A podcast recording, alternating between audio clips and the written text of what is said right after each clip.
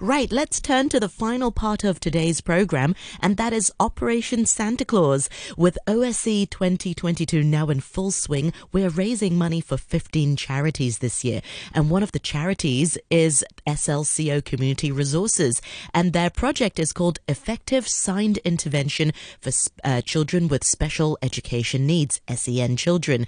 Now, it's the second year of SLCO Community Resources running this project. The project manager, Raymond Wong, told Angie Man how the project has progressed.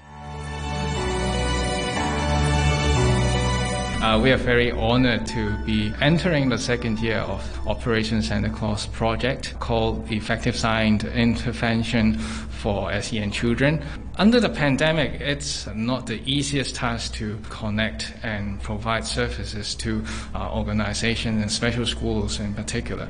So we spent a lot of time this year to develop some resources for teachers and professionals on how to effectively adopt uh, sign language in their training process and communication process with uh, the children that they are serving. And we also explored a lot of different types of surface models with uh, some very close partners, uh, such as uh, Love 21.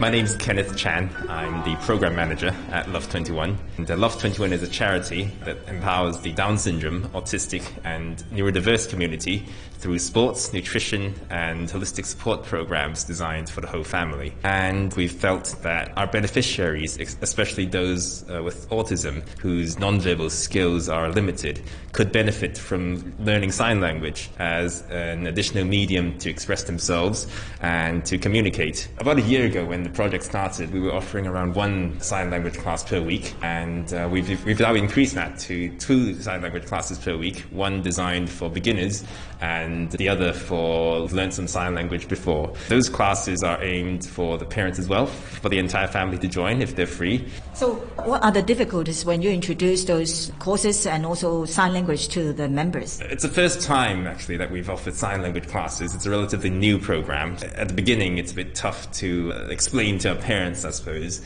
why it's so important, especially because we focus more on sports and nutrition in the past.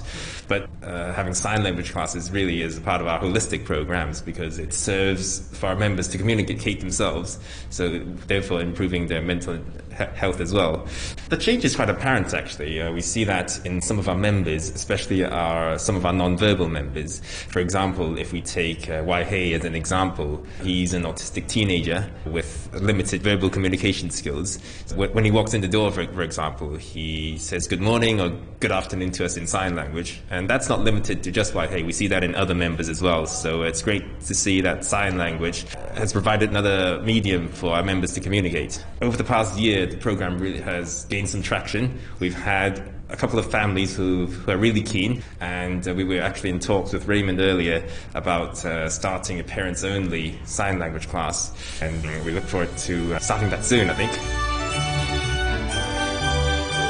So we are really grateful for the donations from Operation Santa Claus as well Morgan Stanley because it enables us to form a team consisting of sign language professionals and speech professionals and uh, special childcare professionals in order to um, develop a curriculum or a range of resources that could be applied into different educational settings as Kenneth has just mentioned, we are trying to reach out to parents directly because we think that parents' involvement is crucial in the development of the special needs children.